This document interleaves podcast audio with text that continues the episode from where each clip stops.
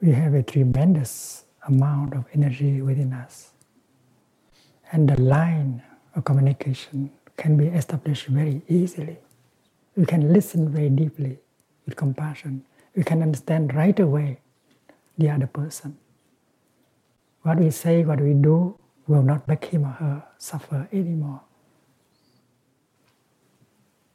And uh, everywhere we can establish that uh, line, that compassionate line between us and the other person.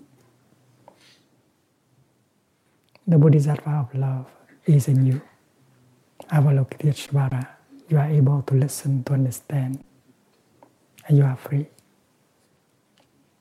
And that is why in our relationship, we should be able to establish a communication line